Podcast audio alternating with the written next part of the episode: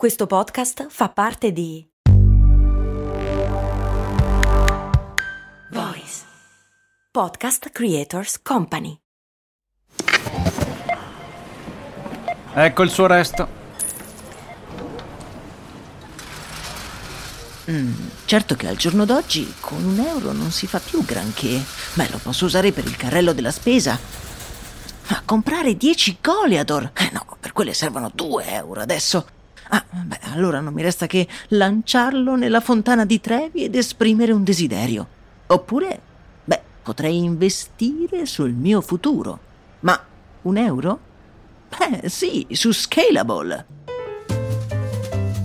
Scalable, che supporta anche questo ascolto, è un'app che ti mette a disposizione gli strumenti essenziali per costruire una cultura del risparmio. Ti consente di investire in modo flessibile in azioni, ETF e fondi, creando piani di accumulo automatici a partire da un solo euro. Altro che Fontana di Trevi. Amplia le tue conoscenze finanziarie e fai crescere i tuoi risparmi nel tempo. Scopri Scalable per i tuoi investimenti. Link in descrizione.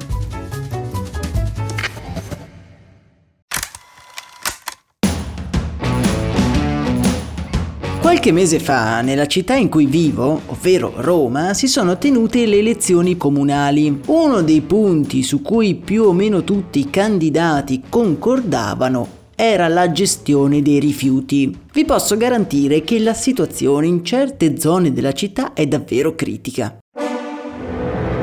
Montagne di rifiuti sommergono ormai i cassonetti che straripano come soffocati e nel guardare queste colline di imballaggi e scarti alimentari una domanda mi si è materializzata nella mente. Ma chi sarà stato il primo a fare la raccolta differenziata? Chi l'avrà inventata? Oggi, amici miei, torniamo indietro nel tempo e cerchiamo di vederci un po' più chiaro su questo aspetto.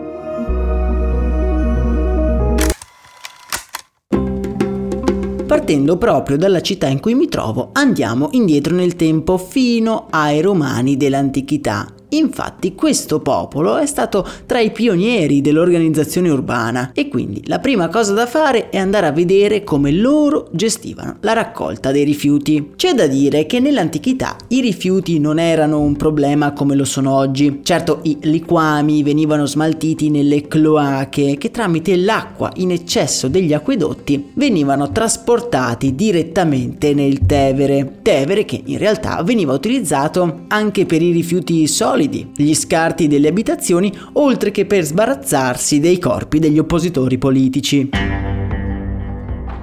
Il primo uso documentato di carta riciclata risale al IX secolo d.C. in Giappone. Gli antichi giapponesi infatti iniziano a riciclare la carta non appena scoprono come produrla e il riciclaggio diventa parte della produzione stessa e del consumo di carta. La cultura giapponese generalmente considera la carta riciclata come più preziosa della nuova e la carta riciclata viene spesso utilizzata nei dipinti oppure come l'unica degna su cui si può scrivere una poesia. La prima testimonianza scritta del primo caso di raccolta differenziata lo troviamo forse nel posto in cui meno ce lo saremmo aspettati, ovvero Napoli.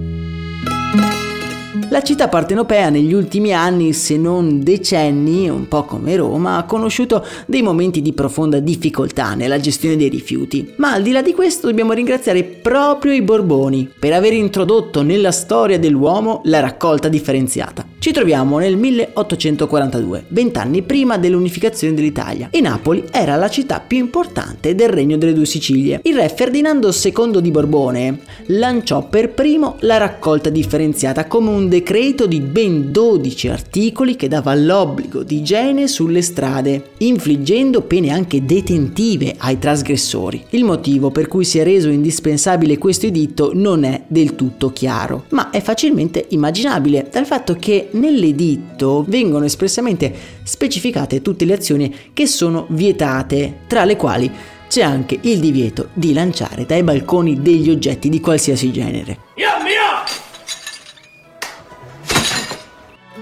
All'epoca non ci sono imballaggi di plastica e il primo materiale ad essere raccolto separatamente fu il vetro. Ai cittadini di Napoli veniva infatti richiesto di ammucchiare separatamente tutti i vetri rotti perché poi potevano essere così riutilizzati una volta fusi per ottenere appunto dell'altro vetro. La raccolta dei rifiuti prima dell'avvento della plastica e del consumismo in generale non era un vero e proprio problema e fino al secondo dopoguerra bruciare oppure interrare i rifiuti erano azioni completamente normali, azioni che oggi noi possiamo considerare riprovevoli. Il riuso era parte della cultura domestica, il vuota rendere era una pratica essenziale e ogni oggetto della casa veniva logorato finché non risultava inutilizzabile. La prima vera campagna mondiale di raccolta di di rifiuti si ha durante la seconda guerra mondiale, quando migliaia di volontari, e parliamo veramente di tantissime persone, oltre 400.000 solo negli Stati Uniti, persone impiegate per raccogliere gomma, stagno e altri materiali con l'intento di risparmiare denaro prezioso da impegnare nello sforzo bellico. L'Italia crea una legge per la raccolta differenziata dei rifiuti e l'incentivo al riuso nel 1975, prima di molti paesi europei. Negli anni la legge poi è stata modificata più volte e ci si era posti come obiettivo quello di arrivare al 60% di raccolta differenziata dei rifiuti entro il 2012, ma ad oggi siamo arrivati all'incirca poco più del 59%, a dire il vero uno dei risultati più alti d'Europa, ma sempre sotto il livello che ci eravamo imposti dieci anni fa. Generalmente la differenza tra nord e sud in Italia è abbastanza netta in fatto di differenziata, anche se non mancano i cosiddetti comuni ricicloni anche al sud, comuni nei quali si ricicla più del 95% dei rifiuti.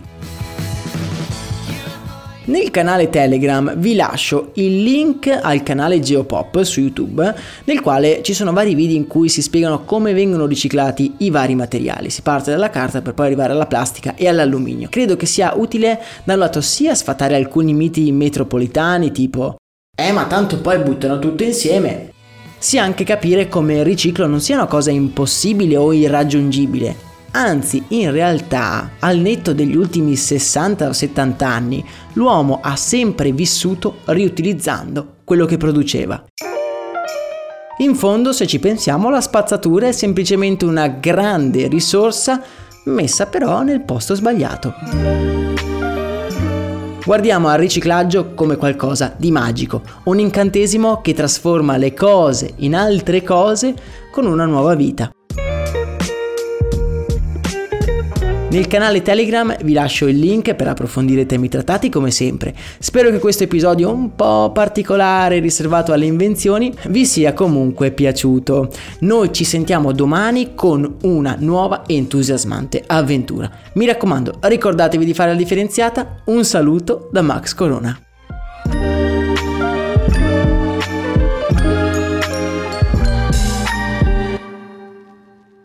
E adesso un bel caffè Finito.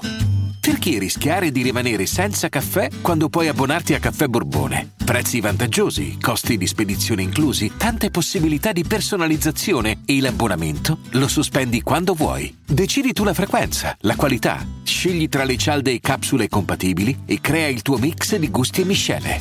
Mai più senza caffè con l'abbonamento Caffè Borbone. Tutte le info su caffèborbone.com.